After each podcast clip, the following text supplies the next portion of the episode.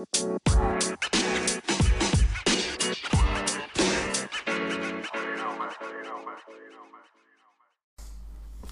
everybody, and thank you for tuning in to another episode of the Sacred Resistance Podcast. This is episode number 55, and today we had on Catherine Letsios, I think is how you say it. She's an independent patient rights consultant, and uh, she has a crazy story of basically like medical kidnapping. And uh, I won't say too much because it's a pretty long podcast, but uh, it's a wild story. Yeah, I don't want to give too much away. I'll let Catherine share her story. I would be butchering it if I tried, and I don't know how you shorten it. But let's just say she's exposing medical corruption. Um, she's helping other people who have similar stories. She advocates for them, and she's teaching people how to, I guess, fight the system. If you if you are in that headspace, and or if you're going through something um, medical kidnapping, um, medical gaslighting, medical tyranny, basically. Um, Catherine is your girl to reach out to, and she can help guide you and um, help get you. Or help. She's got a team of people as well. So yeah, if you find um, yourself needing to involve yourself in the medical system and you feel like you're being bullied, then she can be a big help. Yeah, but Catherine's story is it's horrible, um, and it's amazing that she's on she's able to share her story because what she went through, I can't even imagine. It takes a very strong person to be able to endure all that she has. Uh, so, Catherine, uh, thank you for speaking out and for sharing your story and having your wits with you to uh, document absolutely everything and uh, not not uh, let down. She's unbreakable. Yeah, hats off, Catherine. You're a tough cookie. So, everyone listening, thank you so much for being here. This is our second to last episode of 2022. And uh, yeah, we're excited to, to veg for a few weeks. Not really veg, but get to work at our, around our house. Yeah. Um, but we will be back in 2023. Yeah, yeah. Everybody, enjoy the episode, and uh, we love you. And if you're listening to this, you are the resistance. The sacred resistance. Hey, everybody, one quick thing before you start listening to this episode. I just wanted to remind you that our store is up and running, and we have some great new shirts, um, some I don't co parent with the government, freedom over fear, um, some good little kid shirts that say uh, wild and free. And we have a few more that are coming down the pipeline. So please make sure to check out the website. It will be in our show notes. Yeah, uh, put on some swag and represent. We got some good stuff, and Yeah. uh, you can tell the world what you think. Totally. And not to mention our Sacred Resistance logo, which the logo, in our opinion, is It's pretty badass. awesome. Yeah, we love a- it. Yeah, totally. So look cool and speak your mind at the same time. Nice. Yeah. Yeah. All right. So thanks for being here, guys. We love you and enjoy the episode. We love y'all. Oh, I woke up many years ago. I yanked my child out of school in 2016. Um, yeah, no, I saw all of this coming down the pipeline, right? Um, which I think in hindsight helped me catch what was happening to me. Um, Yeah. Oftentimes I get asked, How the heck did you catch this? Or how did you know to do that? And I'm like, discernment, um, being diligent, being aware. Um, so essentially, um, I got really, really sick, and I hate using that word sick, right? But um, my health started to decline in um, in late 2019, and you know, I much like a lot of people, I had a family doctor who would just you know negate or minimalize things. Um, a lot of gaslighting. I didn't I didn't even know what that term meant at the time, but now looking back, I know that was exactly like textbook what I was enduring. But you know like we listen to our bodies and we know our intuition and we know something is wrong. Um, and then you fast forward and you know this pandemic hit and that just uh, it reaped havoc on the entire medical system as a whole. Um, they had certain directives that they that we know now they they had to follow and um, I was running in and out of ERs like crazy. Like it was just insane, um, real symptoms. where you know there would be hemorrhaging for 40 days at a time and and um, sp- jumping from specialist to specialist but yet they would tell me on all my reports everything was normal and if they didn't um, they would minimalize it it was like word magic like they do this right. thing on people's reports where they'll say mild pericardial effusion um, possible pathological fractures um, three biopsies in um, it was crazy. So I guess I decided to listen to my body, and it was like, okay, well, this is not normal. It's no longer in my head. I'm being hospitalized for days at a time. They're they're admitting me. Um, cardiac stuff where it's like the nurses having to unlock the the nurse's card to administer you know nitroglycerin to stop the the mini heart attacks and and uh, you know and the and the doctors the general consensus would be you need a family doctor to oversee this all and it was like well i don't have one because in july of 2020 even though it was being televised that we could not cross that border um, what i'm really good at is finding the loopholes and dissecting and leveraging and maneuvering through the systems in general. Um, more recently, I've gotten really good at navigating that medical system component, but um, I knew I found out that even though they were saying we could not cross the border, if you had a booked medical procedure across, they were not allowed to stop you. Okay. So I went and renewed my passport um, by appointment in person. They expedited it, had it ready within an hour, but I knew enough to book that MRI in, in Buffalo. And um, it showed that there was tumors on my adrenal gland, you know, a cluster on my cervix that nobody here had mentioned in my Canadian reports. You know, as a woman, when you've given birth, right, you kind of know your anatomy. And yeah. it was like I, I fell on top of my records. I started dissecting them. Um, I had a functional medicine doctor literally pull five years of my records where we're seeing my D dimer was elevated to almost 3000 and, and that's our clotting factor, right? Like the, the range for that is 500 or less, right? So I'm like, okay, this is like triple, quadruple where it should be like something's not right. Like my blood work, it's all coming back, like nothing makes sense. So I crossed the border and I came back to like Mississauga, where I reside, and I walked into that hospital. And I have to be careful not to like say names and, and, and list things right now on, on, on this uh, episode. But I remember walking into the hospital where I had several specialists, like the gynecologist had done a biopsy. Uh, I had an internal medicine doctor.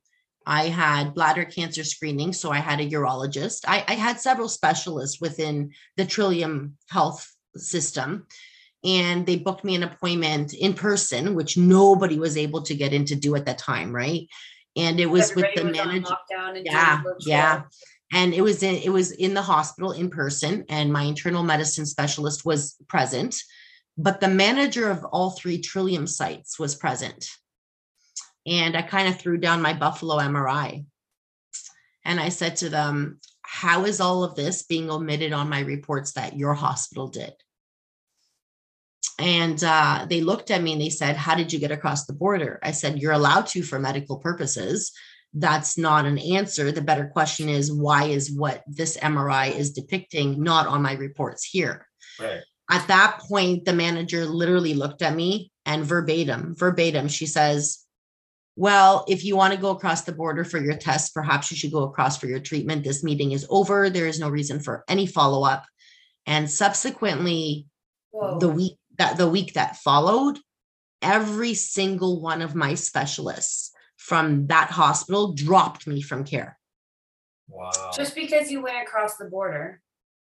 Like, how dare I flip the script yeah. on that system yeah. and come like go across into New York, which was like the cesspool of of, of COVID back then, right? Yeah, and, and and and and they were just absolutely disgusted. It was very condescending. Um, it was it was very it, it was horrible. So I remember going outside. At this point, I could barely even drive my own car, so I had gotten a ride there. So I was waiting for my ride to pick me up. And I don't know what came over me. Like knowing where I am today and what I do today and how I've connected today, I didn't even know that it would go to where it is today. But I don't know how my intuition pulled me to pick up my cell phone when I was waiting for my ride. And I called the number at the hospital and I got the CEO of that hospital on the line.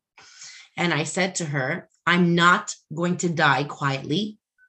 I will have a protest outside your hospital if I need to. This is far from over. You are intentionally delaying diagnosis. Yeah. And that is not malpractice. This is malfeasance by definition. And I hung up on her. Following that, I had a third biopsy done. So the way that the way that their system goes, a, a doctor doesn't sign off on a biopsy unless they have a reason to believe that oncology is an issue. So I have three different physicians signing off on a biopsy, being gaslit, no family doctor at this point to be like the quarterback of it all, right?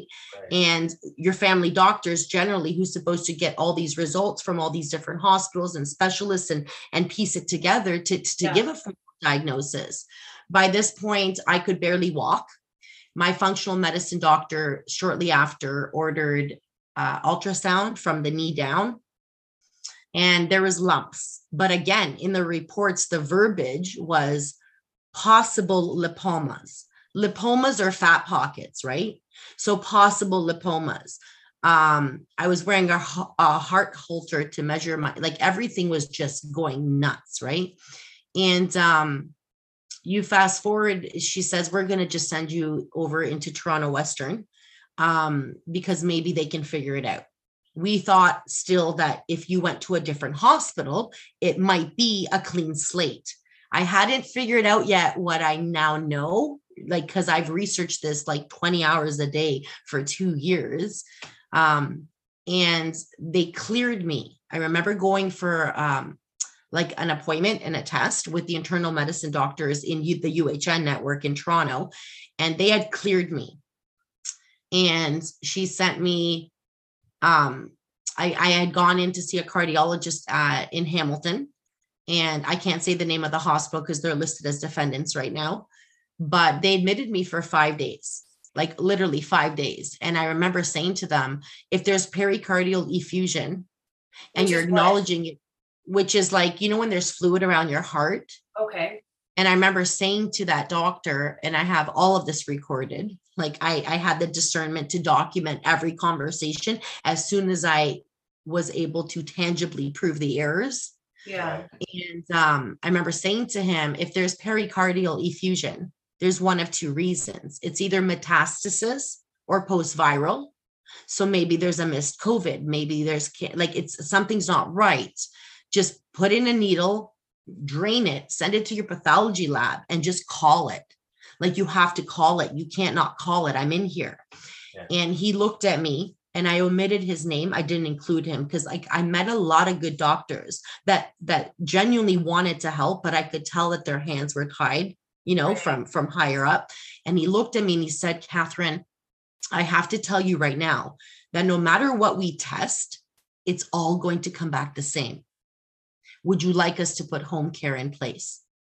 And i'm like so you're palliating me without a formal diagnosis? You're you're going to perpetuate this? Like uh, you know I, I you know this is not okay. So he says what i can do is i can repeat your nuclear medicine bone scan which is full body head to toe. So he tried. Because remember the trillium health partners were the first ones to do the bone scan and that hospital everything was saying that it was normal so he agreed to repeat the test. I was still naive enough that I thought, oh, maybe it's a different radiologist, it's a different hospital. They might calls me a week later, tells me everything is normal. Like mm-hmm. verbally gave me gave me that feedback. So I kind of was feeling really disheartened. You know, there's nowhere to turn. I learned really quick that you cannot go through patient relations department. I mean, they tell you to go there to file a complaint, but in essence they're not third party contracted in like they it's almost like so the ceo that signs their paycheck is the same guy you're filing complaints against like they're there to appear neutral but it's like smoke and mirrors yeah so that was not very fruitful at all and then she decided to send me to another specialist at UHN. And I drove there on the 20th of November, 2020. And I parked my car coming off the Gardiner from Toronto into Mississauga. And I was going up the steps just to get out of my dress clothes. I merely lost my footing. I did not fall. Like I state this constantly on the record. And there's some records where it claims I didn't fall. And there's other records where it says I did fall because they're screwing with the wording on my records.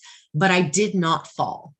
And at the time, I knew my leg was broken. Like I've broken bones in my childhood, right? Um, I'm a boy mom. My kids, like, so I knew I couldn't go to Credit Valley, which was the closest geographically to my home address because they just threw me under the bus all the doctors dropped me from there. They told me to go across and get my treatment. And I remember crying, saying, I don't want chemo. I don't want radiation. I don't want surgery. I'm not going to take up a bed, but you cannot deny me a formal diagnosis. Right. Um, by this point, also, they were you know, take morphine, take Oxyneo twice a day, long lasting. Here's some Percocet to supplement for pain breakthrough. Um, here's some Dilaudids. I have a prescription for Dilaudids from Oakville Hospital, and it's like I don't even know what that is. So these are all opioids, Britt. Yeah, they're all I opioids. Knew the other ones were, but Dilaudid. so how are you putting like we have an opioid crisis in our country, yeah, and you're putting a patient on opioids without a formal diagnosis? Like yeah. is this even legal? Like I, I so i knew enough that my organs were in trouble. Yeah. so i knew enough to not touch it or take it. Yeah. um and when my leg broke i didn't want to go into the hospital that had just screwed me over. So i had them drive me into halton um, which is about 10 minutes out.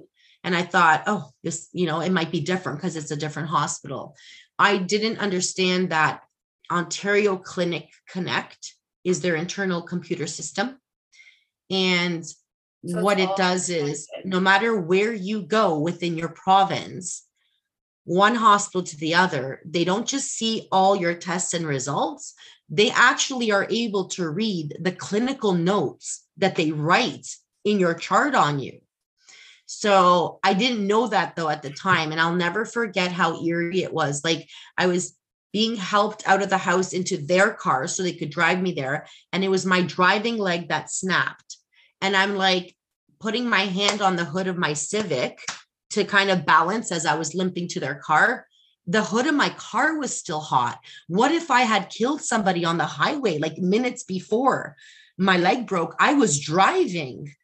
So I went in through Emerge and immediately they wanted to know my blood type.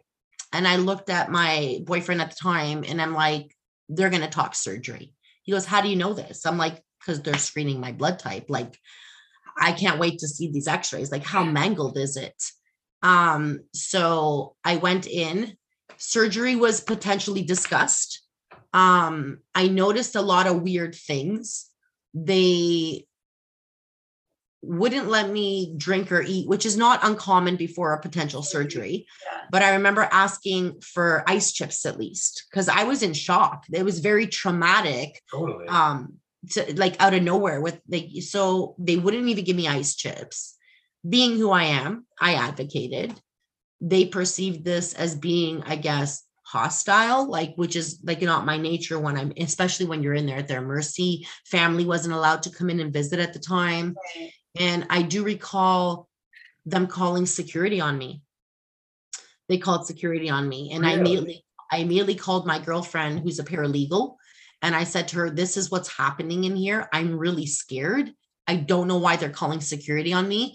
And I feel really weak. At this point, my heart was having issues.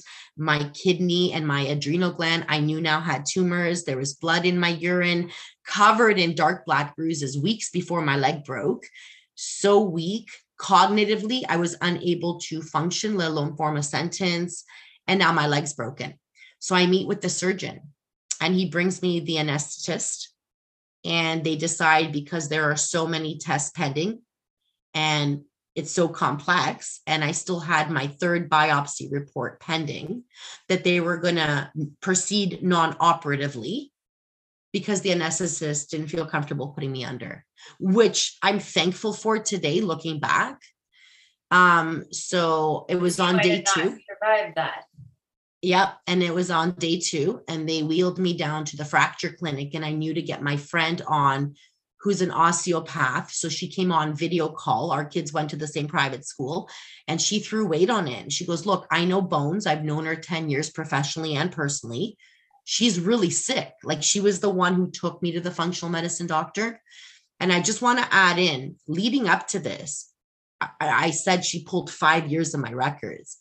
When we realized the errors that I brought back and the omissions that I was able to prove with my Buffalo MRIs, we started yanking the CD-ROMs, the actual physical discs that today they don't allow patients to pull unless you have me or my team or someone jumping in to, to, to force your like I can't even like go there yet in my story, but we pulled my discs. And we had them reread second opinion radiology report in Florida. And we started noticing other errors and other omissions in other CT scans aside from what my Buffalo MRI showed. And she was going really hard, like put herself out there for me, forcing the Ministry of Health here to acknowledge this the, the new reports from Florida. So now it's not just my Buffalo MRI, it's CT scans from here that were being reread. So they knew that I was rereading things outside of the country and putting right. it all together. So on day two, they wheeled me down to the fracture clinic so I can do an x ray and they could set the bone the best they could and put on a cast. As I'm waiting after the x ray for the porter to come and take me back up to my hospital room, a nurse came out of nowhere. I can't make this up, like on life, and dropped my entire leather binder of my clinical notes and my actual chart in my lap. And she goes, You didn't get this from me, but I'm so tired of what they're doing to people in here. You need to take pictures wow. and read that fast. So wow. I opened I opened it. So usually a patient doesn't really get to see this unless no. you know how to push through that white wall. What usually happens is they throw you to the records department, you pay a fee, you wait 90 days, they edit it, they polish it, they remove anything damaging and then you know they send you an encrypted email. Right. She gave me the wet ink notes. And on page four of 98, I'll never forget it. I have pictures of every page. It said clear as day, possible delusions, psych consult done on the phone with Dr. So and so, but behind my back on the phone, that's just so nefarious. But what caught me is it what caught what yeah, and what caught me was it said multiple lawsuits in progress with other hospitals. I didn't even have a lawyer at the time. I didn't. So obviously, those notes go with you to your X-rays, to your yeah. they they they wheel the the the gurney like so. When a radiologist reads this, it's more or less the gist of it is do not diagnose, like don't right. diagnose her, like don't call it, right? Right, right. Um. So after seeing this, I took pictures and I fired them off to people that I knew for safekeeping. And on another page, it said two point restraints have been ordered if the patient becomes unruly. But I have a broken leg. I can't like levitate off the bed. What how, what harm could I do? Like they were yeah. literally saying, you know, like two point soft restraints, which is when they tie you to a bed, right? Yeah. So yeah. I I lost my shit and I called my cousin and I'm like, I need to leave now. They're not going to do surgery anyways. We decided to go non operatively. They're refusing to work me up and diagnose this. I need to leave. Like, this is what I found. Keep it safe, print it off, because I don't know what's going to happen next. So I hit the call button and I recorded the whole conversation.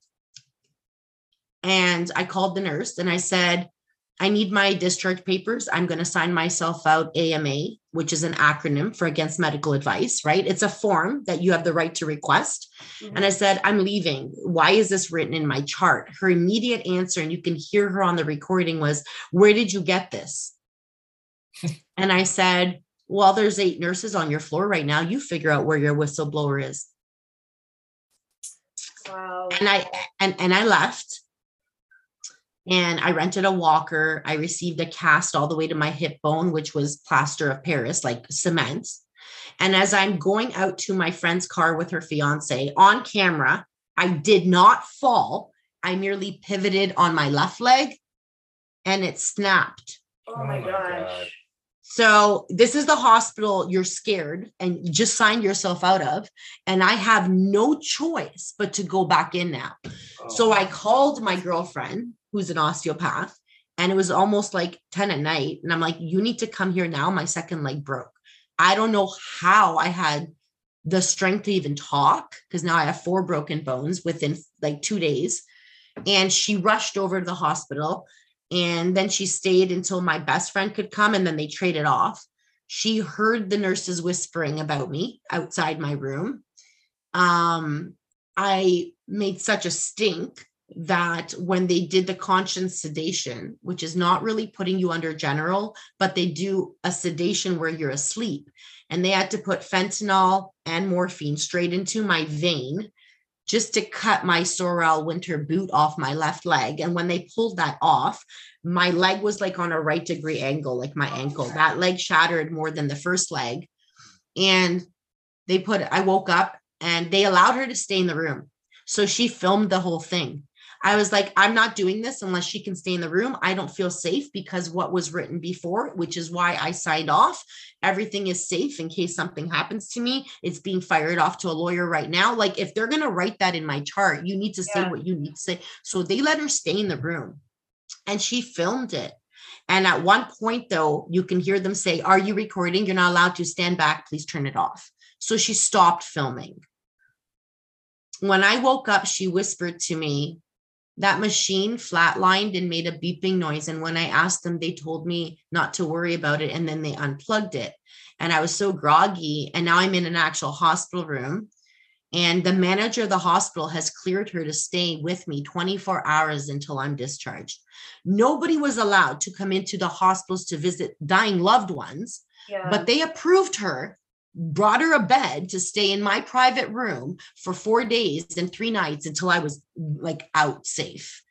Um, because they were doing damage control at this point, right? Yes. And um, I said to her, which machine? And she pointed, and I said, that's a telemetry machine that doesn't measure your heart, that measures your respiration. And the machine was still on me in recovery in my room. And I remember not being able to breathe, guys, but it was on the left side of my lung. But you're scared to say anything because of COVID, right? Right. um and i knew it wasn't both my lungs it was just only on the left side and it felt like when you get in your car in the summer and the ac hasn't kicked in but only on that side so i rang the bell and i told the nurse i need to see the doctor i cannot breathe on the left side she yanks my telemetry machine and pulls it out of the room and that's supposed to measure my respiration only and I, I said to her, Why are you yanking my telemetry machine? It doesn't make sense. I have a history of elevated D dimer up to like 3000 sometimes, which is triple where it should be. I have four broken bones. I could have thrown a blood clot into my lung. How are you pulling the machine off considering it flatlined when I was having the procedure done and asleep? And she whispered to me, You need to stop. Do you want to end up in ICU? It wasn't a threat. She was warning me like like there was nurses in there that knew what was happening to people but couldn't. And um i remember calling in i th- i just posted this memory on my instagram actually. I remember calling in the doctor and saying you know i can't breathe. And he orders troponin blood work which is for my heart and they brought me uh, ecg machine and i said that machine measures my sinus rhythm only. My mom died of heart failure after her said everything was normal. It's not a full cardiac workup. And for the first time sir in a long time my heart is okay. This is not an issue with my heart. I think it's in my left lung. I fought for three days at management level until they agreed to do a CT scan on my lungs. Don't you know that in the left lower lobe, there was a pulmonary embolism? So they put me on blood thinners finally. And when I asked for my blood work, they wrote it on a post it. And I asked my private doctor to pull my blood work and email it to me. So while I'm in there, I'm still doing all this research for myself, which I do today for hundreds of other people. But like you're your own advocate. Mm-hmm. And I was piecing it together. And the blood work they gave me was omitting my hemoglobin. And the blood work she pulled and emailed to me included it, which showed it was dangerously low, like dangerously low. So again, I hit the button. Now I feel cocky and confident because they let my best friend be in the room. I'm not by myself, right? So I was raising some hell in there. And I'm like, showing them my phone. I'm like, how is my hemoglobin dropped this low? And you guys are not telling me.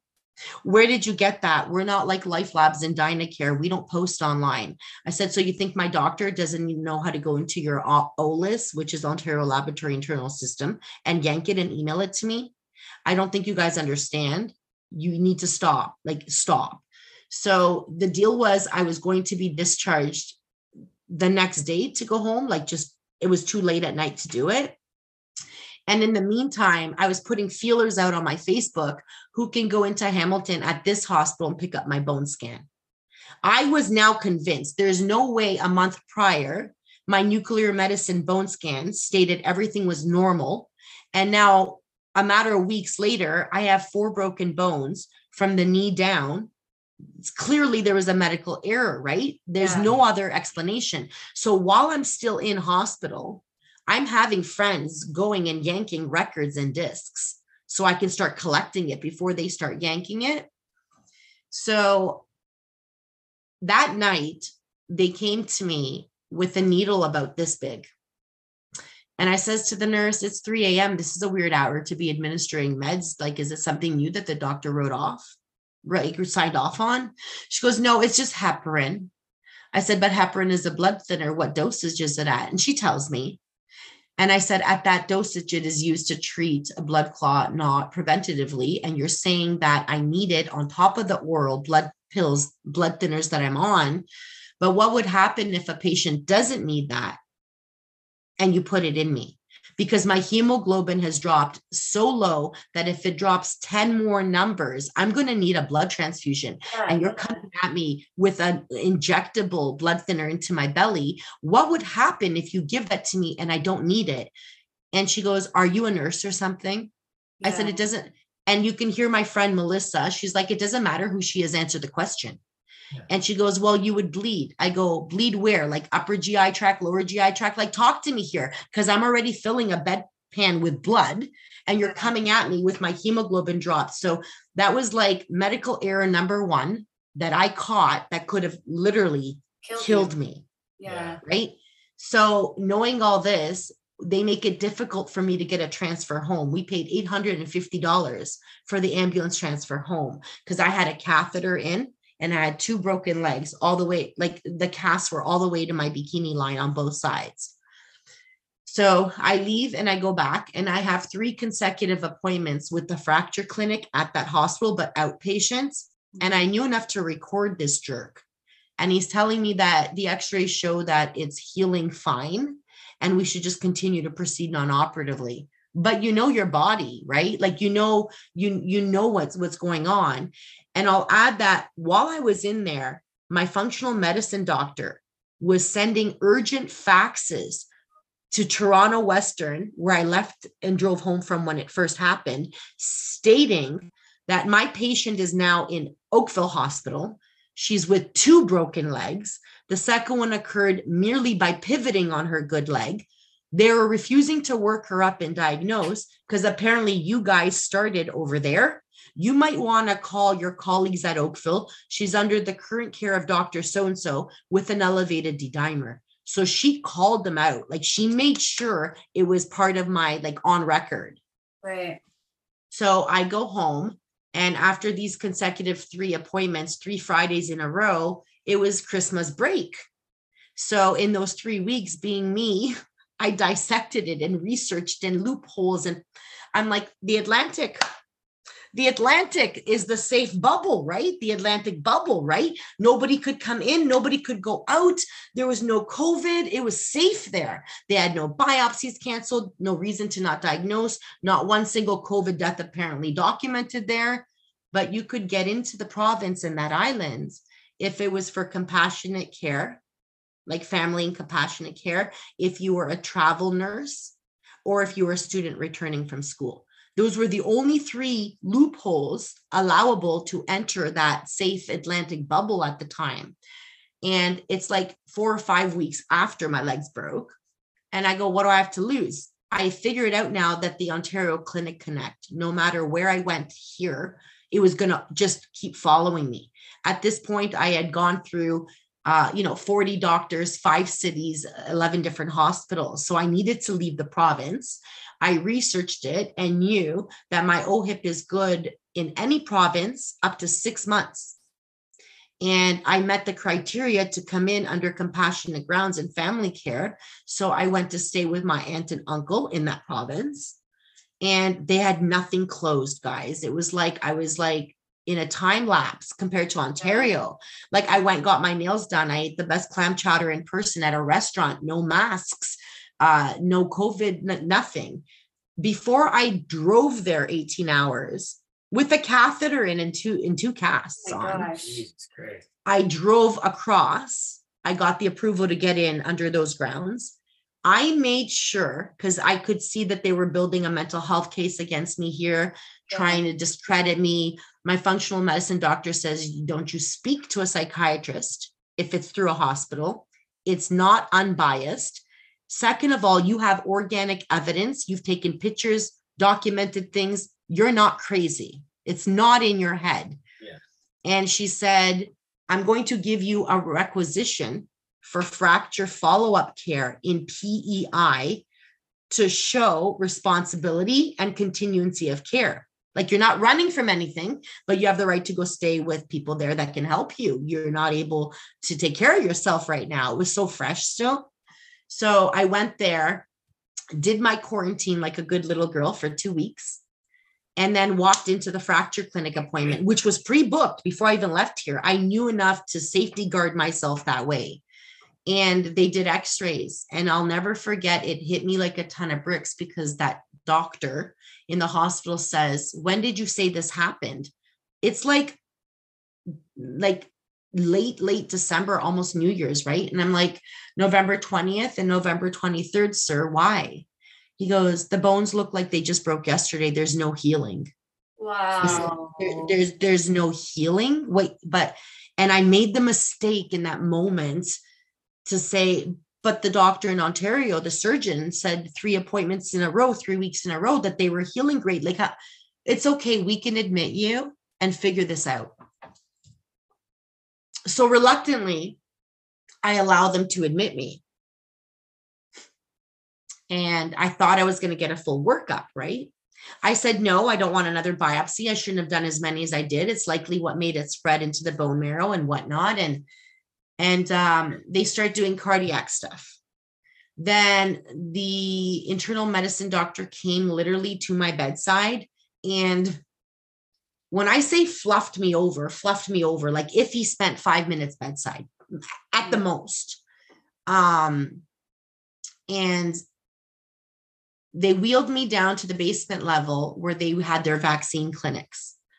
And it struck me as odd, guys, that this was a province where there was no COVID deaths, unless they were hiding their numbers, right? Like that's still a possibility. But you know, your your, discernment goes, okay, so there's no COVID deaths in PI. Everything is open because their numbers are so low. This island is predominantly seniors and they're rolling out the vax here before Ontario. And it felt so creepy being on that level of the hospital, like knowing what we know now about transmissions and this, that, and the other. So, you know, I was grateful that I wasn't alone and I was able to have somebody there with me 24 7. Um, so I went down and did the test. And then they removed both of my casts, though. So this was the first time I felt all four broken areas at once, like Right. together. Because remember, first the first leg broke and I got a cast, which does minimize pain levels. And then my second leg broke. So I never had felt before what four broken bones were like at one time, unsecure, like no casts on now. So they wrote on my chart that the patient was being uncooperative and refusing morphine by injection. But I need to keep my wits about me, right? I need to be coherent. I need to stay cognitively aware. Like, um, and I was very careful not to say a lot. And I brought with me all of my discs. Before I left here, I made sure I made multiple copies of my hard copies and my discs. I left them with people inside and outside of Canada and multiple households in case I didn't make it back. And I'm glad that I did because they did a CT scan from here all the way down to my toes. And you can tell, you can feel the vibe in the room, the whispering behind the glass when you're getting the test done, the nurses whispering as they're pushing you back to your room. And they came to me with a clipboard and they said, Could you sign your consent for us to act? Refusing to sign off on them to um, receive the like to to I wouldn't consent for them to access my discharge summaries and clinical notes from Ontario. Like what bearing does that the whole point of a clean slate and unbiased yeah. is so I didn't understand that. But in hindsight, I'm like, well, how often do they get someone this sick coming through here from another province, right? There, yeah. like the backstory, like what this girl must have a like. So mm. I Sorry, the phone just slipped off. Okay. I'm gonna put I'm gonna put my other phone to hold up this phone. The crazy, the craziness that they make us go through, right? Yeah. You're gonna edit out that part. Yeah. So, and it's really triggering for me to talk about this. So, as I'm watching myself, I'm getting really, really twitchy, like borderline Parkinson's crap. It's nuts. But I remember saying to them, I, I do not consent. Yeah. Yeah. And um, I said that, that this shouldn't really matter. It has no bearing in your ability to work me up and, and, and diagnose. And they're like, Catherine, we're trying to help you. And I'm like, then tell me why my legs broke. Yeah. And the, the surgeon there, uh, so I said no. Um, and then that was that. So I thought, and the surgeon there was saying, why would you lie to us and tell us there was a blood clot? So I quickly got my my good friend who actually owns the private school where my, my child attended for a lot of years. And I got her on the phone and I'm like, can you please send me a copy of that prescription from shoppers in Ontario? Like I, I knew who to leave my stuff with. And and I said, Oakville Hospital said that I had a pulmonary embolism in my, my left lower lobe and they put me on blood thinners before I even got here. So I'm not lying. That's what they told me. Now you're telling me that there's solid nodules on my lung, which actually, you know, prompted me to start pulling more records while I'm laying in the hospital bed. Every time they weren't in my room, I was researching like nobody ever has before. And then I noticed the language on those reports from that hospital in Oakville. And it was like ill defined densities, like ILL, like ill defined densities in the left lower lobe, in keeping with a PE which meant they appear to be in keeping with, like, similar to a pulmonary embolism. I'm like, oh shit. Like, it was nuts. So I'm now even more confused and scared. And I'm like, well, I have her on while I had her on the phone, right? Her parents are in my hospital room with me. That's yeah. my aunt, that's my aunt and uncle for all intensive purposes, right? Like they yeah. have so it's it was her parents I stayed with there. And and uh, she's throwing weight on this with the surgeon. And I had her on speaker. So now there's like her, me, the surgeon, and her dad in my hospital room. And I said to them, under section 18.3 of the Criminal Code of Canada, I can record this conversation because I am a party in this conversation. I'm not sharing a room with another patient. Enough is enough. You you can't tell me you're going to operate and fix my legs. Like they're like, oh, I don't know why the surgeon in Ontario told you that you could proceed non-operatively. Um, this is so shattered that it would need open reduction, not closed reduction. And I said, okay, great. But before I can give informed consent for the surgical procedure, you need to give me my risk factors, no? Yeah, and, like and, and he stopped. And he stopped and he goes, What do you mean? And she reiterated on speakerphone. She goes, Well, if her bones broke because of metastasis and cancer moving into the bone marrow versus if her bones broke when she fell off the roof hanging Christmas lights, don't the risk factors vary? And he goes, Of course they do. So I looked him dead in the eyes and I said, Until I have a formal diagnosis, then I cannot consent to this surgical procedure. And At this point, I still can't believe you don't have some sort of diagnosis. everything was minimalized. Like we knew there was cardiac stuff. I was on blood pressure pills for too high, blood pressure pills for too low. They threw me on medication to just stop the bleeding without wanting to tell me why the vaginal bleeding was happening. It was like nuts. But this is what they do. And I'll tell you why in a second they do this to people.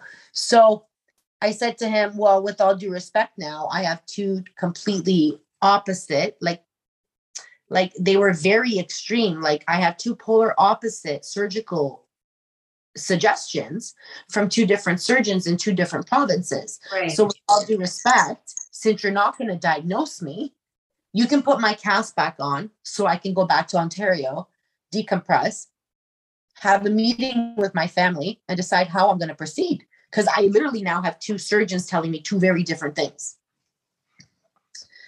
it was at that point where they told me I'm not allowed to leave. what? Um, so I talked about this a little bit on my other podcasts. So they said to me that you are not allowed to leave. And I go to the nurse because the surgeon left. He left.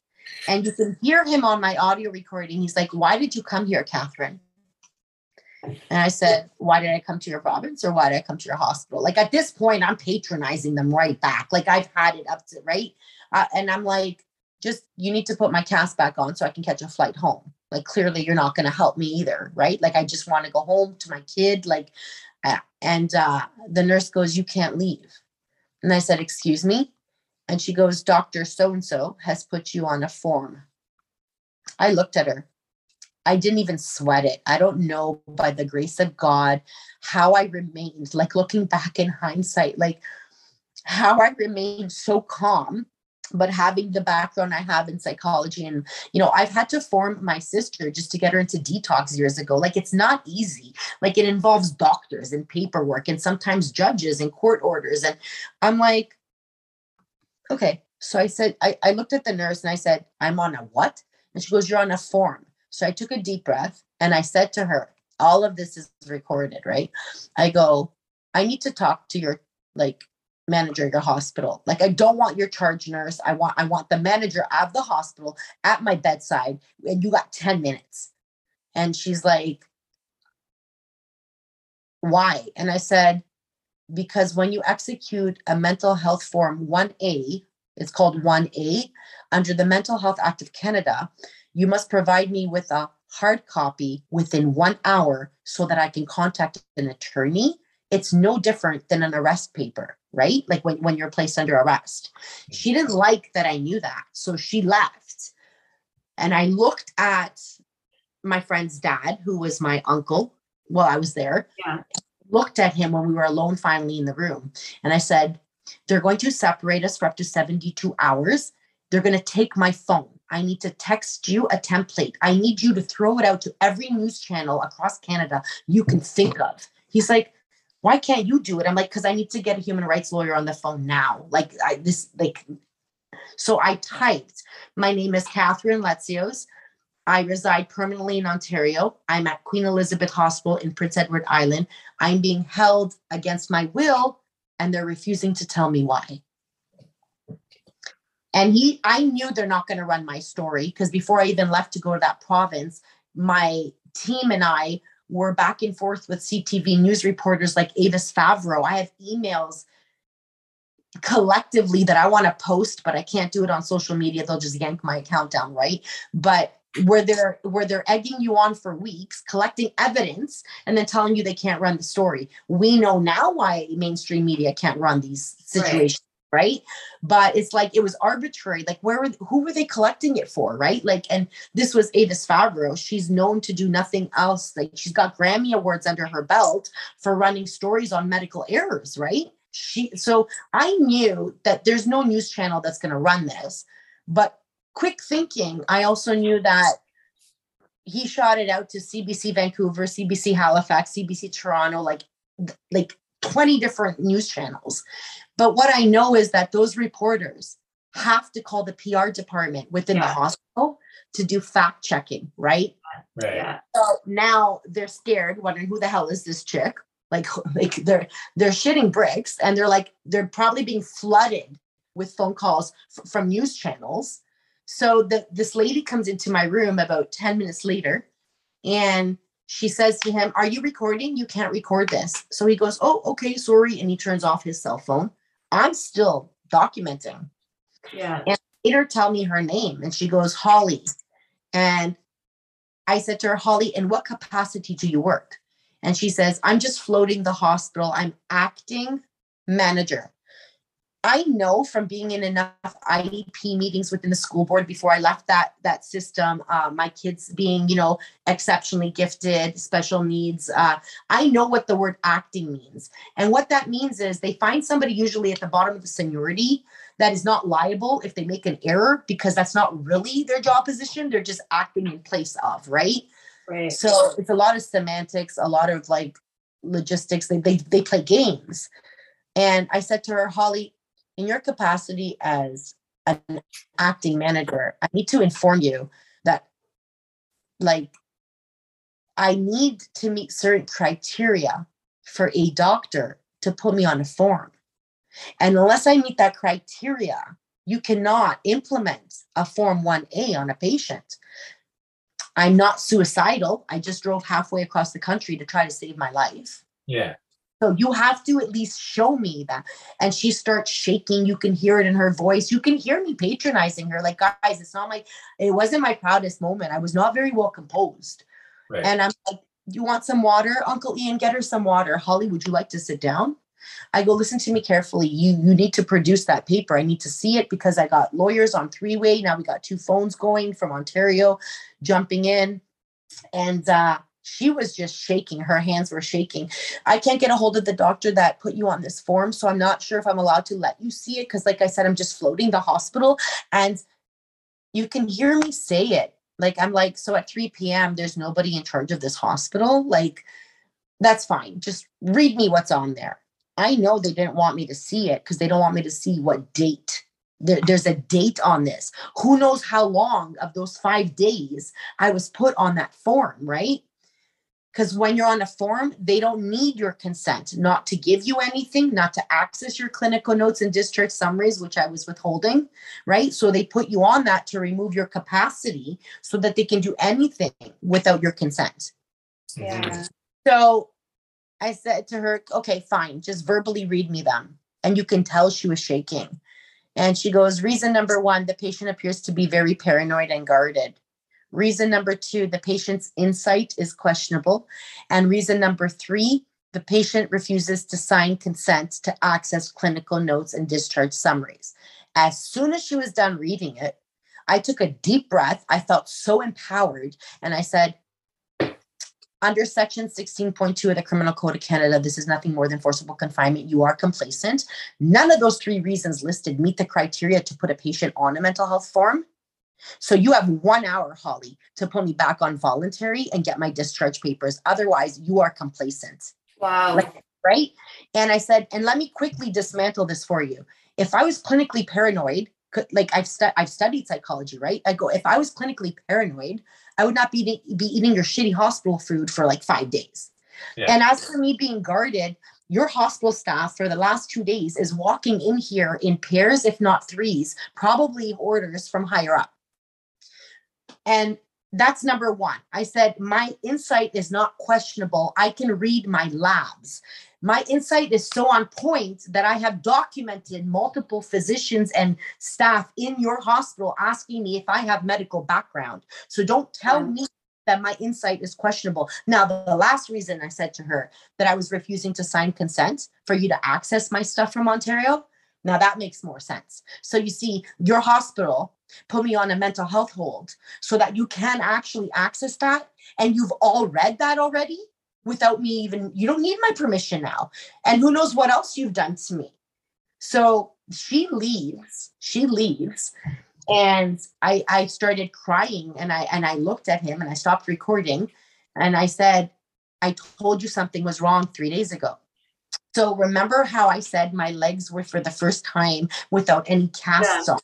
Yeah. And when they moved me to the CT guys, These are unsecured, severe, severe fractures. And they moved me from my bed. It's called like a, a flat sheet move onto the gurney, down to the CT room, from that onto the CT machine, and then all over again. So when you're being moved that way, like if you've seen the x-rays that I've posted on my Instagram page, you can see literally fragments, like the boat shattered. So I asked for morphine. I said, Can I just have a little bit of pain management? I feel nauseous. I can't tolerate this pain. And I have a high pain tolerance. So I remember her coming and giving me one injection right here. And I remember saying to the nurse at that time, I didn't know morphine can be given intramuscularly. I thought it has to be an IV. I thought it has to be an oral pill. Oh, no, no, we give it in the arm. I was so distraught, so desperate. So my pain decibels were crazy that I just went along with it. And I remember it swelling. And I remember drawing with a pen because my son's anaphylactic. So I know enough to draw, like, you know, when you draw Yeah, a circle, so you can see if it right. So they said it was a hive.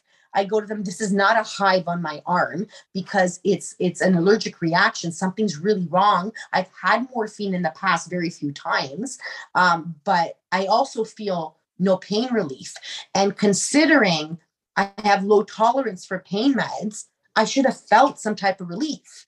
And she says on the recording, well, the doctor ordered a sliding scale from five to 10 cc's. So we'll just add another five milligrams. And she comes back and the hits same thing?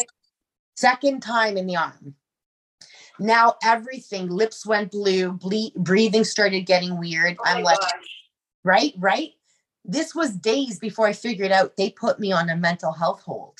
So mm. again, they were rolling out jobs in this province. They were like, who knows?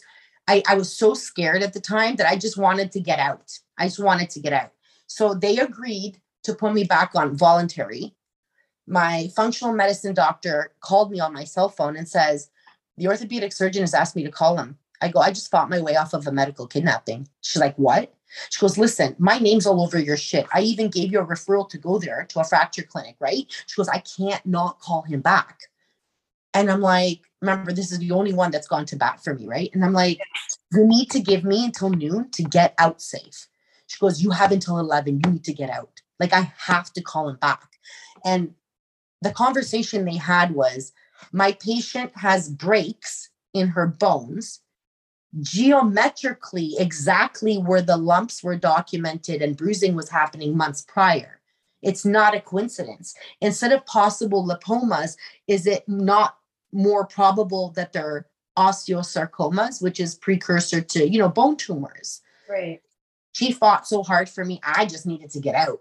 So I go to their apartment. I book a flight home. I just booked a flight home. Like I was, but I ordered my records. I wasn't leaving there without my imaging, my discs, and all my paperwork, including my mental health form. I want to see it, right? They stonewalled me and stalled so much that I missed my first flight home. Like I'm like, I'm not playing, I'm not leaving without my paperwork and stuff. So somebody knocked on the door of their condo. And it was like the way a, police officer would like knock on a door. Yeah. And I said to them, they're seniors, right? I'm like, do not answer that door. And they're like, why? So I wheeled myself over to, to that door. Mind you, they finally put my cast though from my knees down before it was planked. So when both your legs are planked, I had no choice but to drive into that province. But now that my cast are below my knee, I can get on a plane. I can bend my knee. Like, so they said that they were from adult protection services Adult.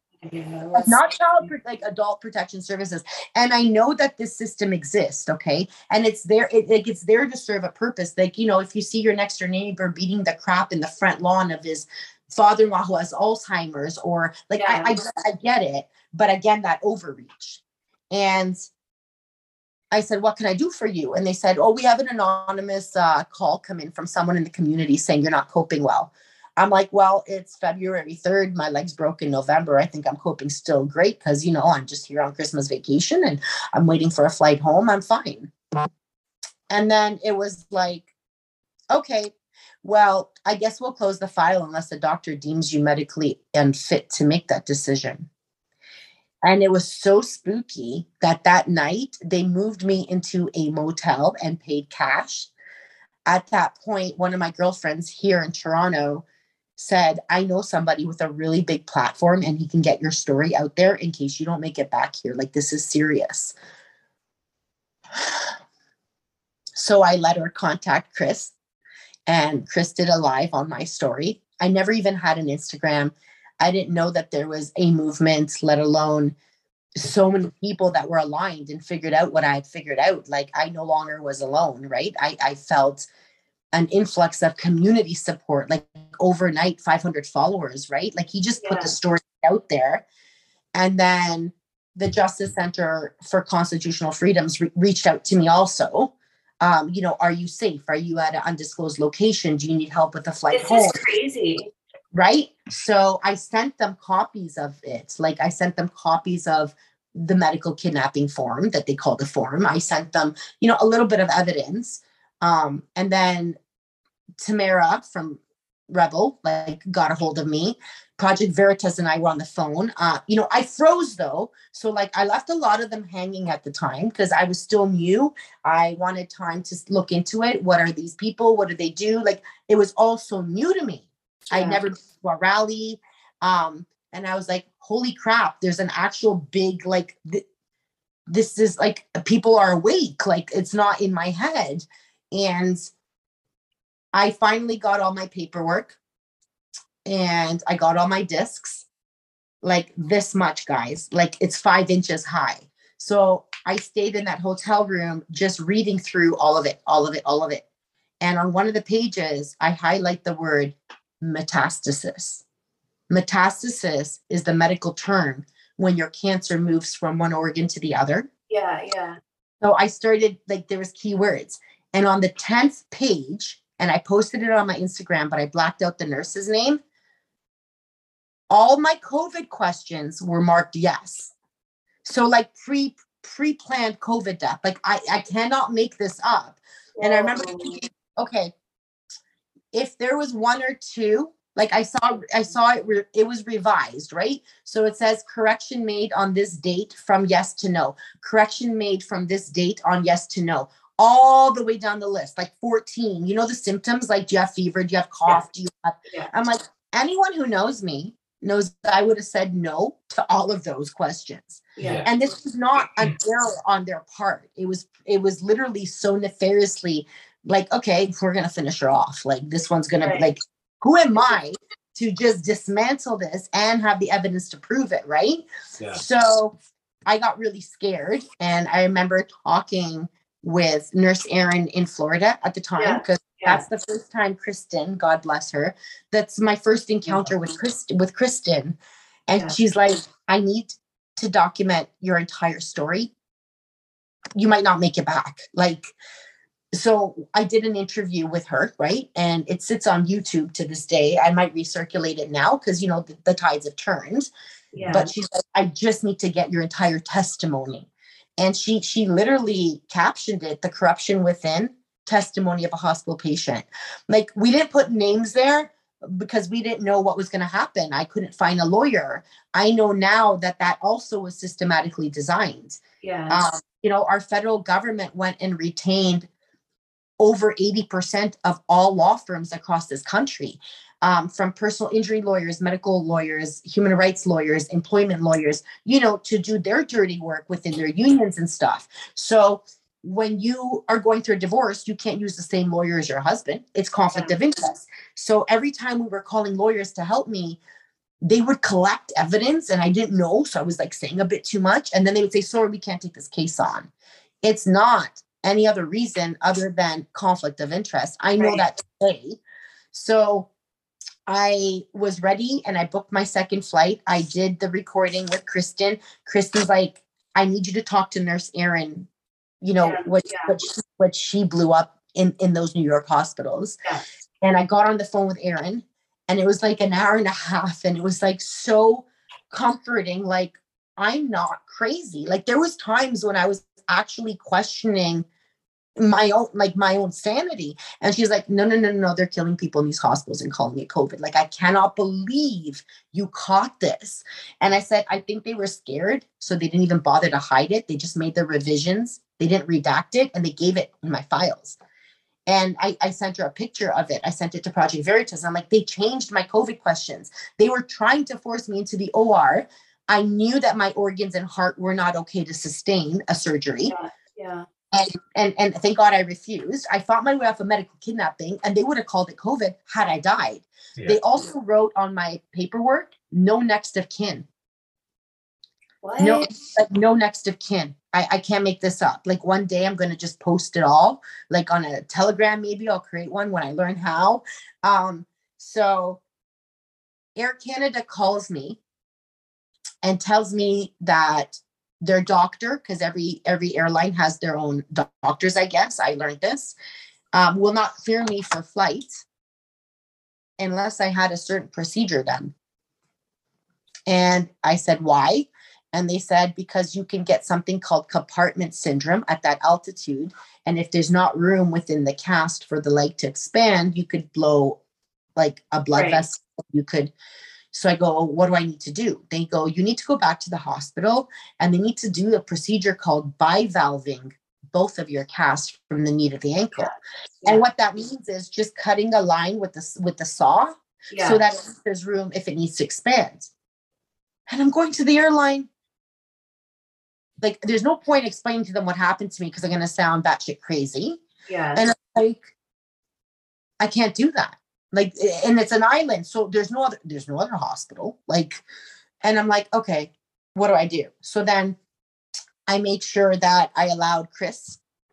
Um, and I know that, you know, a lot of people don't like his his demeanor. And sometimes, you know, he can be a little bit hot-headed, but at the end You're of the day, Chris Sky, right? yeah, yeah Yeah. and you know he he's not everybody's cup of tea um but at the end of the day uh i think i owe him my life like he put my name out there on the map like i had 500 followers ready to post at montreal should they not let me connect to pearson because i had a layover like we're going to convoy you back home to ontario like just the support that flooded in yeah. right? Um, and in his live video, he's like, I've never had like 70,000 views in an hour. Like people were hashtagging, shame on you, Doug Ford Nation, shame on you, Oakville Hospital. Like I knew now that they're watching, but they know I'm not going to be quiet. I'm not going to just disappear quietly. Like this doesn't, Yeah.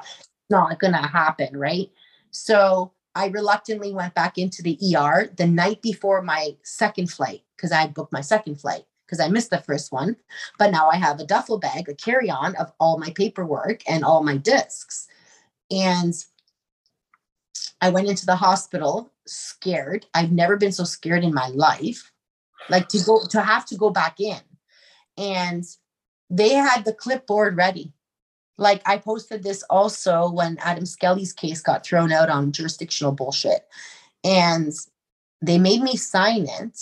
I signed it under duress. Like I need to do whatever I need to do to get home. What do you mean? Like, but it literally was on letterhead from from from the hospital. And it stated that if I was to bring any kind of legal action against Queen Elizabeth Hospital or Health PEI or entities therein, I could only do so in their, like in their own governing jurisdiction.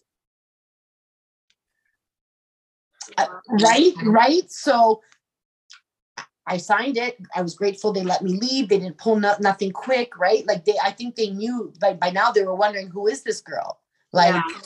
um and then i get back into ontario and i decompressed caught my breath started putting everything together made multiple copies i took it old school on like external hard drives usbs right uh, audio recordings, discs, paperwork, photocopied, multiple copies in multiple households in and out of Canada, made a video if something should happen to me, put it all out there, right?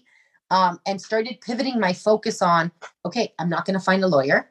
I do have a two year statute of limitations, so that can wait. I need to heal right now. I need to not die, right? So I started looking into alkalining, alternative, like researching that way. And if anybody who knows me knows I'm I learn really fast and Well, I'm have to, like with everything you've been through. Right. So I connected really well with a lot of the doctors that are speaking out right now. Um, Yeah. I remember calling one of them, I won't name her on here, and I'm like, they're coming after your license. I need you to utilize any part of my evidence package to demonstrate the corruption within your College of Physicians, like as a governing body Yeah. like like and and it turned into never mind me and my license do you have a formal treatment plan what are you doing how can we help you right so it just became like a tsunami of resources beneath me and my functional medicine doctor goes we don't need a formal diagnosis to treat you okay yeah. we can start treating one layer at a time when you understand orthomolecular medicine. And I got really deep into the biohacking. You can manipulate your cells to heal. You can slow it down and buy time while you're doing alternative treatments. Mind you, none of it's covered by OHIP, right? All of it's super expensive. People jumped in, raised money, raffles, GoFundMe, the whole nine. So I think today the level of healing, like I still can't stand up and walk because what they did is they casted my legs when they let me leave the hospital, but they never set the bone. It was like a oh big, F, like a big fu to me, right? Yeah. Um, before I went on my way. So fast forward here, Credit Valley was my hospital in my jurisdiction in my postal code, and I said to them, I cannot go back there. I have filed complaints with the College of Physicians. They have dismissed my complaints frivolously thrown them under the rug. Meanwhile, they have no problems going after doctors and licenses, right, for their moral compass without a single patient complaint. Like what, like it was just Yeah. insane. Just so, makes no sense. Yeah. So I started like organically, it turned into advocacy. Like I didn't sign up for this. Like it just, I, it like life threw me into it. And the way I had learned to maneuver the internal politics of their systems. I was memorizing things. The more families that we were jumping in to, to help, right? Like, not all hospitals had the same policy in place.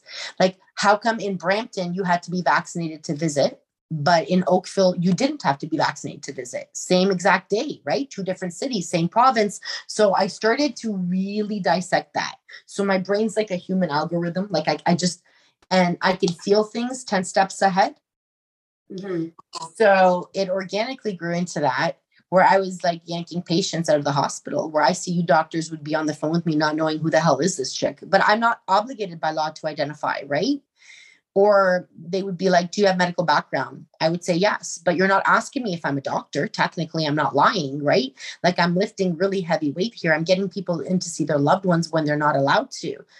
Um, situations like you know kristen sometimes would share them out on her stories just just to help me if i needed a resource like or a nurse for private hire or and i can read labs right so when they were talking to me they didn't question who i was and the demand got so large that i had to i had to grow my team. Yeah. and it's like how do we take this now? Like i need to create a like yes they're building new health paradigms. And yes we're decentralizing education which i, I think you guys know I, i'm really passionate about and on those you know ontario leadership meetings and i'm i'm close with jeanette from refound ed and like we're working together. And i also sometimes do the supplementary programs for the youth right? Like workshops so it's like the health sector and the educational stuff but it's in my blood to want to dismantle that so Yeah. how do i create a system where I can catch people as they're pulling out because they don't make it easy, right? Like to pull out that system. and, and there's people don't nothing- know the the knowledge that you have and Well, that, that's what that's what my doctor Woodbridge said. She's like, Yeah. People don't know this. So when I get vaccine injured people that are telling me, I know what my body's saying, but my reports are saying everything's normal. I'm like, yeah, they don't want to report it at the hospital. Did they catch on that you're aware? Because if you don't play stupid, like, like they're never gonna like listen. I can teach you how to take your discs and how to put them in your disc reader and upload them and have an outside of Canada second opinion. But it became to the point where I'm not working Yeah. and it was like by donation whatever feel my time is worth but it became really heavy because like as an empath too it's a constant struggle to not to not like absorb all of it right Yeah. Yeah. it, it just became it just organically became something and i just found the right partners and we went and um, created a system basically that will jump in sometimes lawyers are sending me families going we're ready to draft a letter and have this newborn discharged. Mother refused vitamin k they called cas what do you need from me? We need you to jump in and talk to the icu doctor. Just make sure you can get them to admit the child is stable. That way we can draft a letter and yank the baby out. And then it's like baby's home safe. M- job is done but now i have to force close that cas file because i can also navigate that really well right? And i just had to grow my team and i remember talking with jobless jobs like they're awesome george is awesome and he's like why would you incorporate provincially and why would you guys not incorporate federally and i'm like truth right. be told truth be told, I just don't feel confident enough to navigate the other provinces because I know Ontario laws, bylaws, yeah. legislations, federal, municipal, like you know what I mean, provincial, hospital, CAS, school board system. I can't do that for other provinces. And yeah. it's very difficult to train somebody to do, to do what what what right and he's like, well, what if we create jobs? What if we hire people in other provinces to come on board? I'm like, I don't think we're there yet. Like, cause I'm still really sick, right? And all the treatments I'm doing. And it's like I have to, I had to do it very slowly. But it's at the point now where we're kind of sort of out there, right? And and I, you know, I would be messaging Kristen like, I'm gonna pull them out and I'm gonna throw them to you guys. Right. Yeah. So like, I'm helping you pull out of the system like people are getting CAS and child services called on them because they want to homeschool if their children are special needs. Like the overreach is absolutely insane. Crazy. Yeah. Yeah. I've often, I've often told families do not sign that consent. When they give you that paper that says third party consent so we can communicate with your doctors. Yeah. But no, yeah, like no, they're going to talk to your doctors anyways, but they can't use it in court unless you sign this, right? Right. And I explain to people, Children's Aid Society is a not-for-profit organization. They're not government. They allow people to believe that they're a government entity, but truth be told, they're not. Like they merely receive predominantly their funding from federal government, but they're not government. Kind of like Children's Health Defense. They're also not, not for profit, but Amanda will never accept federal funding, like for example, right? Like it's there's so much collusion. So I tell them always they don't have jurisdiction unless you consent. And the onus falls on them to tell you where on their eligibility spectrum tool your child protection case falls. It's overreach. And every time they open a file, guys, the second they open a file, they receive a large sum of money just yeah. for opening that file. Yeah. For yeah. every day it's open, they receive more funding. And if they come in and do an apprehension and take a child into care, oh, let's just not talk about how much money like exchanges there. Like I can't say too much because I have I have to be careful, but yeah. it's like it drives me to stick it to the system. Like don't it's there for a reason if somebody's child's being molested right? So i often tell people too if you really think they might come in with a court order and apprehend and we're not able to force close this file for you it's nice now that i have lawyers going i'm on standby let me know what you need right? Yeah. and i'm like you need to make a kinship agreement. They're like what? I'm like you could be a crackhead mom, your partner could be covered in blood, the police could walk into a domestic. They still cannot apprehend your child into their care so long as you have something called a kinship agreement in place. Make sure you find somebody that has no priors with child protection services, preferably no criminal record, no addiction issues. They don't need to be blood. This is your child. We do not co parent with the government. Yeah. Like there's ways you can stop them. So I do like a little bit of everything, I guess, but I've recently grown my team a little bit more. And now we're just trying to get like that digital marketing stuff, which I'm really not good at. Like, I don't like technology, right? And that's why Melissa's like, okay, crash course on Canva, get, you know, like jump on cat. Um, and it's like right now, the part that bugs me the most is I don't know about your province there, but over here, the College of Physicians just encouraged doctors to have conversations around psychiatric medication Yeah. for people that are vaccine hesitant. yeah, I saw that. And this is not about a business opportunity. This is not about like striking when the iron's hot. A lot of people tell me I underprice. Like in general, like when when they when when they come in for consults, it's like uh, reasonable, but it's like I want it to be attainable for Accessible. everybody. Yeah. And most people that come to us are already the oppressed people, the visible minorities, the seniors, Yeah. the people that the system's screwing over, right? yeah. Like this is never about like yes, I had to find a way to reinvent myself and turn my pain and suffering into purpose, right? Yeah. And I saw a need for it. And I'm like, nobody's doing this yet. Like, yes, you know, we got our Canadian frontline nurses and you know the Canadian health, whatever, like, and you got CCCA, and there's so, but who's helping them not fall through those cracks right now? yeah. Yeah. You know, Are we allowed to say the name or are we keeping, it? we can't? Oh yeah, it's uh, www.navikare n a v i k a r e dot c a. Um, our Instagram handle is at Navikare Inc. Um, I'll put can- this in the show notes too, Kathy. yeah, you can totally do that. I just decided that as long as there's breath in me, I needed to create something outside the system where people can jump in as consultants and help navigate this for people so they're not doing it on, on, on their own like Yeah. when i was going through it there was nowhere i could turn Yeah. and you know there's been cases which are so hard where you know i've called kristen and i'm like listen i know this person 20 years their mother-in-law is in the hospital with a stroke after her job and they're not letting the family in but i can't jump in on this because i cannot remove emotion. So i cannot have that level of professionalism. I'm too close. I can't be objective. I need you know your nurse advocate Peroska to jump in or we'll tag team it. Or if somebody comes through and says my doctor won't sign my az paperwork or I don't have a family. doc- Okay, well, we have Stone Throw Health over here, right? Like they have a list of nurse practitioners. It's like telemedicine, or people are like, I'm done with the system. I need to heal. Okay, go to Kelly from Stonehouse. You know, Yeah. I, I can endorse her products because they've been a big part of my treatment plan, right? So I think collectively, when we all collaborate, we've built something so sustainable moving forward Yeah. that there there's hope finally, right?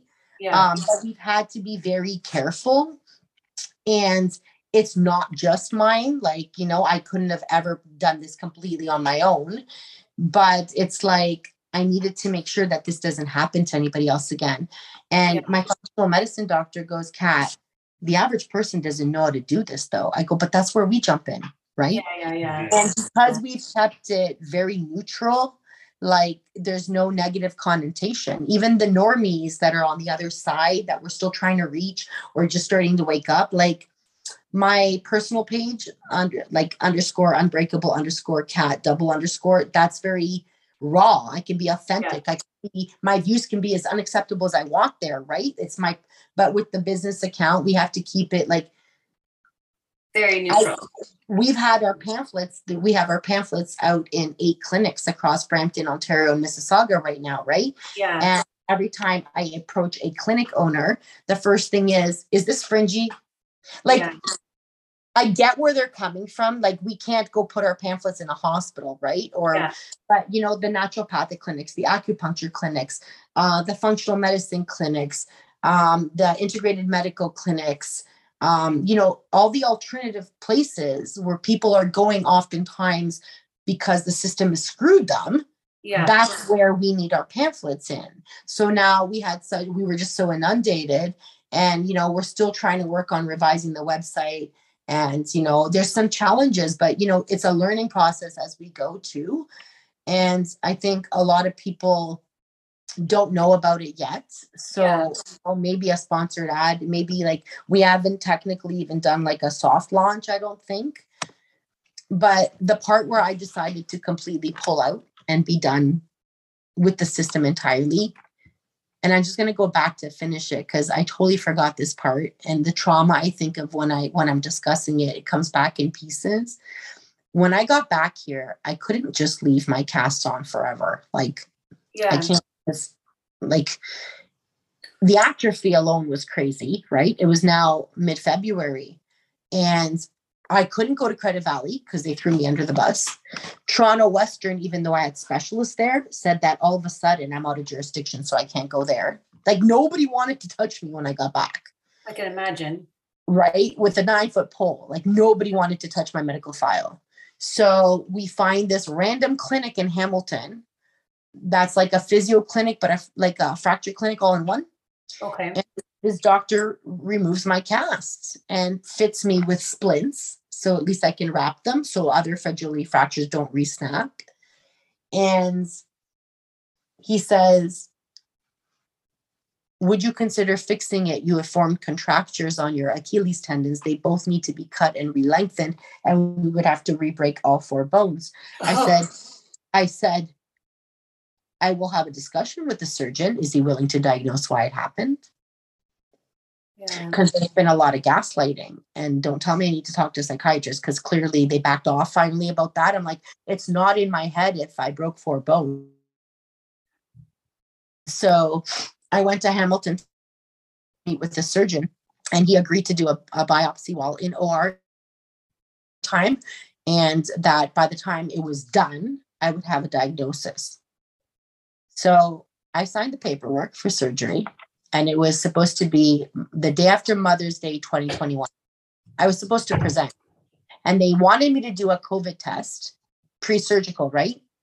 And I remember talking to that department on the phone and saying, Can you tell me what thresholds that you're running this test at? And they said 40 something.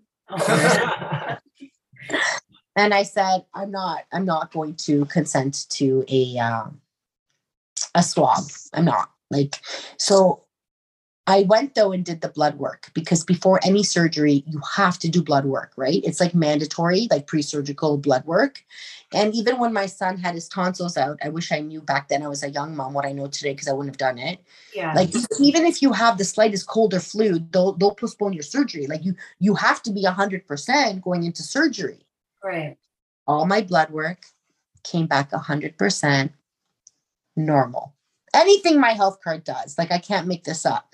So my functional medicine doctor says you're getting sicker. I can actually see it. You're covered in bruises everywhere, like cytokine storms. Yeah. Who knows what they've done to you? Let me just do something. And Doug Ford had closed down all their clinics because they weren't allowed to be, you know, like like certain clinics were allowed to be open, certain weren't. Yeah. So live blood analysis clinics were not allowed to be open. But what she did is she rented out the room within her clinic and she booked eight patients to come in and offset the cost. right. And she goes, Have you ever done a live blood analysis? I'm like, What's that? She goes, Basically, we take one little drop of blood, put it between two pieces of glass under a microscope. You can watch, you can videotape, you can take pictures. She's just going to look at your blood cells within that one drop of blood. It'll tell us a lot. Every single blood cell had a thousand spike proteins in it. There was a very indicative bullseye in some of my blood cells. You could see parasites, which is not uncommon. Okay. That's organic matter, but you could also see little microchip nanoparticles attached to my blood cells. And the live blood analysis lady goes, Have you been vaccinated? Oh shit. And immediately, what happened in that hospital in PEI, right? With your Like, arm. It came back in my head. And I said, Holy shit, they don't need my consent. They were rolling it out. I don't know, but I definitely didn't agree to it. Why? She goes, Either you have a missed COVID where, you know, like it, it accelerated, like if you don't get Yeah. that early treatment, or you've been jabbed. But it doesn't matter because we can start clearing this one layer at a time. So, doctor immediately faxes 30 days of doxycycline to my pharmacy that is like the strongest antiviral like they use it to treat malaria like i had blood infections co-infections that were overlapping. So i immediately start the, the doxy right? Like i got on it right away. And then the surgeon called me to say why i didn't present. Like for for for or Yeah. and i said to him because I have a systemic blood infection that was almost septic. So had you put me in your OR, I wouldn't have made it out of that surgery, sir. He goes, What do you mean? I said, I'm on 30 days of doxycycline. As I'm on the phone, I can hear him like typing, like looking shit up. He's Yeah. like, Oh, I see here that Shoppers Drug Mart filled it and this doctor prescribed it, but where did you get this blood work done? I said, I think the better question is why Life Labs didn't catch it again. I said, I'm done. I'm so done. I don't care if I never walk again. Maybe one day, years later, I'll leave the country. Like I'm so done right now. Um, so after that, that was like, but again, most people don't know to follow and listen to what their body's saying, right? We've been so programmed to just trust these doctors. And what I noticed too, in the year and a half I've been doing this, is the hundreds and hundreds of cases that have come through me. Some are so like you could make horror movies out of these. And I vet it hard. Like I'm jumping in on the phone with these hospitals. So it's not like they're hamming up their stories. They're delaying it on purpose. Like they're they're running out the clock on people like it's a basketball game. And then when you do perish, they'll just write COVID death on your chart so that they can get that payout That and, and money back. keep those numbers escalating to keep those lockdowns happening, right? Like, Wow. and I'm like, I can't make this up. Like, so, and then I just started like becoming more and more vocal about it. Like, how do I keep this in my moral compass, like in good conscience? How do I not talk about this? How do I not educate people on, on, on what's happening or that there's people that can help out there, right? Yeah. So I've been very careful about where I go speak. Um, very, very careful. Like I think I spoke once next to Sarah. You know, I was outside the College of Physicians, uh, not once but twice. But again, I'm speaking next to some of the bravest doctors that are fighting for their licenses. Right? Yeah. It's not like I'm a, you know a random rally. Not that there's anything wrong with those two, right? Like everybody's got a role to play. But when I'm on that microphone or when I'm doing even this podcast, I'm not used to censoring what I say, but I know that I have to shelf a lot. And one week before my statute of limitations was up, like I had given up. Like I know I can self-represent. I self-represented in my family court case and fired my lawyer when I was like just 27 and I won it. Like I won it hands down.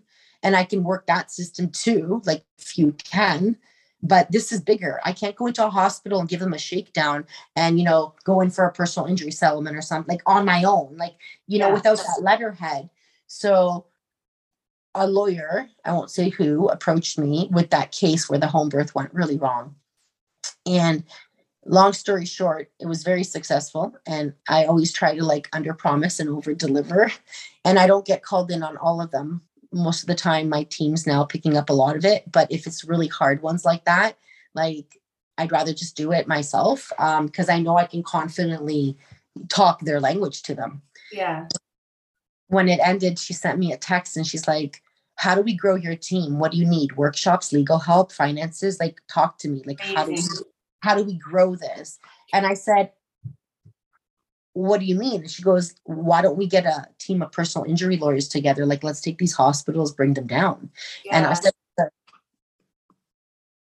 I haven't even filed my case. And on the 20th of November, 2022, it comes up to the two year statute of limitations. Like, I need to think about this. And she's like, wait, what? So she throws me a couple of kick ass personal injury lawyers.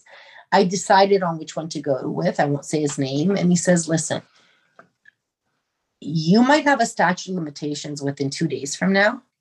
But if we file a notice of action, what that does is it buys you 30 more days to get your ducks in a in a row and do a formal statement of claim against each defendant. But Amazing. you cannot report all 42 physicians that we know helped cover up what happened to you. Yeah. It just kept snowballing, right? Um, because if you cannot unequivocally nail them against the wall, they can countersue Great. right? So you have to have that like undoubtable evidence like against them. And so I'm going to let you retain me for the purposes of filing just the notice of action. I'm not saying I won't represent you moving forward, but that's a whole other conversation right now. We're working against the clock. We literally have two days left. So I need you to give me an itemized list of all the physicians and which hospitals and institutions are the most complacent. So Hey, Catherine, I'm sorry to interrupt, but we have to wrap up pretty quick here. So I'm gonna wrap up. So that's what we did. and I went ahead and did it. So now I have a court file number finally. But it was it was really hard and it was really like I'm grateful for everyone that helped raise that money. Like because we're we're almost there. So I don't feel I need to plug that out. Um, so yeah, I'm scared, but I'm excited at the same time. That's amazing. Because I, I think there needs to be accountability. Yeah. I don't think Exactly. That they get away with this because it's not it's no longer about me. It's about the hundreds of thousands of people that they also went and did this to. Yeah, Yeah. totally. Yeah. They were trying to make you part of that statistic, desperately trying to make you part of that statistic. They didn't know who they were messing with. Like, yeah, it was really, really difficult. Like, I'm scared, honestly, to be honest. Like, I don't even know how I'm going to proceed and get through this. But at the same time, I know that if if if it wasn't right, that like being scared just reaffirms to me that it's the right thing to do. Like right Yeah. now. Yeah, um, they can't get away with this and i'm trying to set a precedent too um at the same time Wow. Yeah. that's that's the that's the situation That is a crazy story, Kath. Insane. but but it's not unique like i'm not special they didn't just do it to me the only Right. difference is that i documented every step of the way yeah. like i didn't have a pen i didn't have a paper but i would go make facebook posts and i would put the privacy settings to private like only i could you view had it your phone with you, so you could do that. Right. So fast forward now, as my Facebook memories come up, I take the little lockbox, Yeah. you know, icon off and I turn it to public and I reshare the memory out. Wow. I knew to journal that way every step of the way. So, and I have to be really careful because there's a there's a court case filed, right? Like Yeah. how I share online and and how much I don't. Right. Right. Okay, well, um, I'm gonna put all the ways to contact you in the show notes and I'll send you a message later. But um, I thank you for sharing your story and your vulnerability and for Yeah. doing what you're doing because I think, like you said, you're not the only one, and there's so many people out there that need this information. And um, we'll do everything we can in our power to share Navikare so other people can get this information too. That would be really, really awesome. Yeah. Mhm, For Yeah. sure. Sure. But we'll be in touch. And um, again, thank you for what you're doing because you're giving hope to a lot of people. thank both of you for what you do because you get a lot of stuff out there that is that needs to be out there yeah, yeah. Thank you. Thank Yeah. you for sharing that.